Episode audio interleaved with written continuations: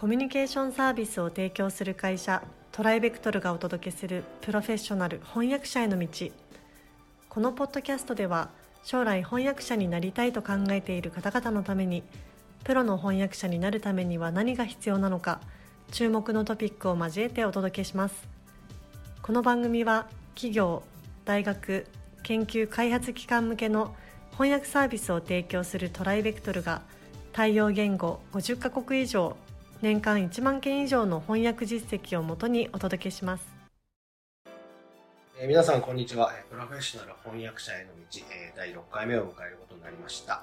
えー前回と前々回はね、まあちょっと脱線というか結構根本的なお話を、えー、遠山さんからお伺いしたんですけれども、えー今回ちょっとあの、あの本題にちょっと戻らせていただいて、えー良い翻訳とは何かと、でそれを構成する要素は何があるのかというところで、えー今日はお話をお伺いしたいとます。遠山さんよろしくお願いします。よろしくお願いします。で、えーまあ、4回目、あ、4つ目か、えーということで、えー情報の過不足がないことであるという、えーテーマがあるんですけれども、これについて、えー今回はちょっとご説明いただけますでしょうか。はい。えー翻訳、特にあの産業翻訳の場合は、はい。原文に忠実に翻訳するという大原則があるわけです。はい。これは原文にないことを付け加えたり、原文にあることを勝手に削除しないということになりますね。はい。そうですね。あの、文学的な作品の場合、絵本の翻訳なんかでは、例えば原文にない言葉を付け加えて、えー外国の絵本がイメージさせているものが日本の読者にイメージできやすいよううん。はい。に言葉を付け加えたり、情景を付け加えたりすることがあります。はい。本案に近いかもしれないんですけど、うん。まあ、産業翻訳ではあまりそういうことは求められていません。うん基本的に原文に忠実に翻訳します。はい。ただ原文に忠実というのは、あの、字面通りというのともちょっと違うんですね。あの、元の言葉を、言葉の単語を一個一個英語にする。まあ、英訳の場合ですけど。はい。はい。それでは翻訳にならないわけです。元の文章が意図している以上でも以下でもない元の文章が意図していることをうん英語で言い直すど。うん。というのが、まあえー原文に忠実な翻訳ということになります。なるほど。そんなに簡単じゃないですよね。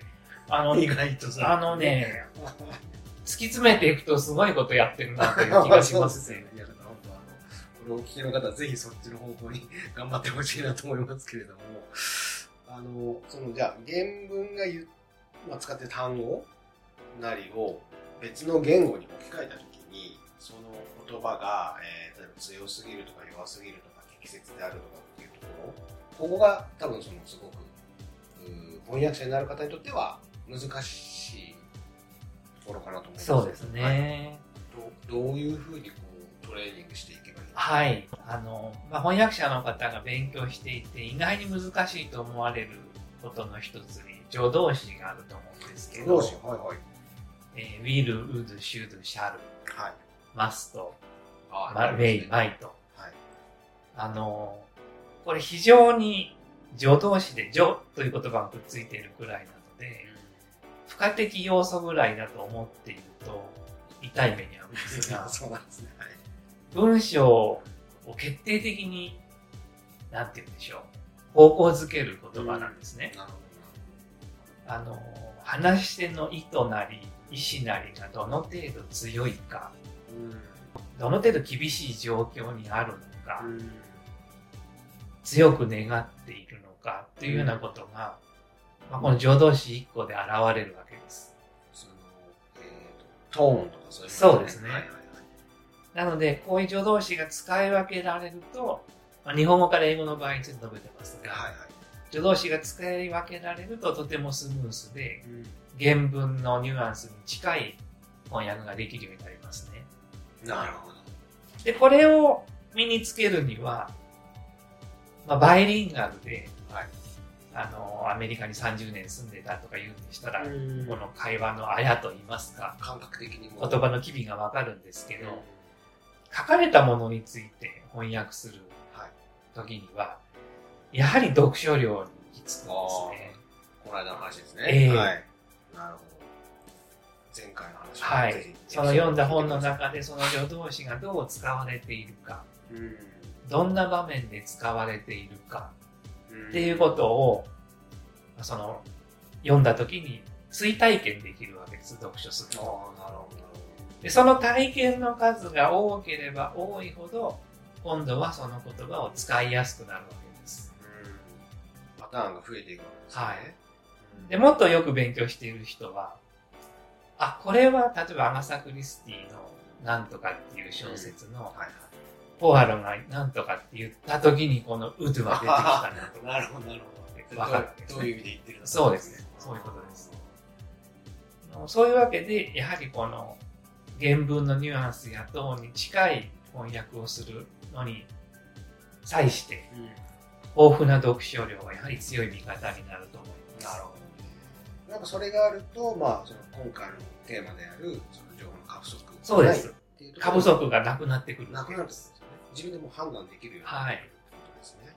うんなるほど確かにあの、まあ、お客様目線でいくと、やっぱりその、余計なことが付け加えられていたりとか、えーなんか勝手に削られていたりとか、もうそれだけで本当にクレームになってしまう。お客様のその、読解力っていうのはちょっと一旦置いといてですけども、まあその、そういった、まあリスクもビジネス的にはやっぱりあるので、あの、プロの翻訳者としてはそういったところも一応まあ想像に入れながら、あの、やっぱりこう、きちんとした文章を作っていくっていうのが非常に重要になるんじゃないかなと私はここ、えー、富山さんのお話をこれまでずっとお伺いしてきていてですね、感じるところではあるので、まあはい。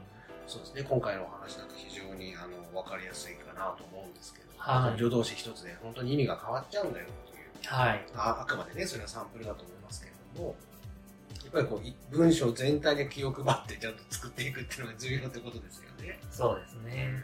あとは、あの、ベテランの翻訳者でも、あの、犯しやすいんですけど、日付とか年代をもうっかり入れ忘れるとかう、数字、はいはいはい。意外に多いんです。ああ、なるほどね。はいケアレスミスのような。はい人間である以上はどうしてもあるんですけど、時を表す言葉っていうのはミスしやすい。ところなので、特別に注意するといいかと思います。なるほどね。ありがとうございます。それでは、えー今回はここまでとさせていただきたいと思います。えー、富山さんどうもありがとうございました。ありがとうございました。現在弊社ではアート翻訳者養成講座オンラインを発売中ですこの講座ではプロのアート翻訳者になりたい方向けに e ラーニング形式でアート業界全般やアートビジネスアート翻訳のポイントアート翻訳の未来についてなど総合的に学習できる内容になっております。ご興味のある方はトライベクトルアートでご検索ください。今回のポッドキャストはいかがでしたでしょうか？弊社では翻訳者志望の方からのトライアルも受け付けております。弊社ウェブサイト翻訳者募集のページをご覧ください。その他ご質問やお問い合わせはいつでも弊社ウェブサイトからご連絡ください。